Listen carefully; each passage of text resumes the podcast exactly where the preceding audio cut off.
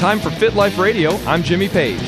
I've had many people tell me that they've reached a plateau in their program, that their weight loss has slowed or stopped, or that they're just not making progress anymore. And for some, this so called plateau has dragged on for weeks. There's no question that this can be frustrating. But let me make an observation.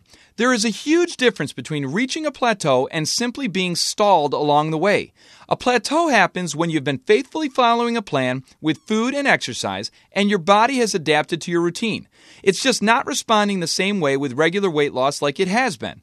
But when you've stalled, you have in many ways not stuck with your plan. You're either not sticking with the nutrition principles or you aren't exercising consistently. And if you've stalled, it's not because your body has adapted. It's because you aren't doing the things that you know to do. And the reality is this you're faced with a real test of your commitment and your resolve. The same is true for your spiritual life. In Galatians 5, Paul asked the believers, Hey, what happened? You were doing so well in your walk of faith, but something derailed you. In other words, they stalled. So if you have stalled in your quest to get healthy, let me encourage you to get back on track right now, today.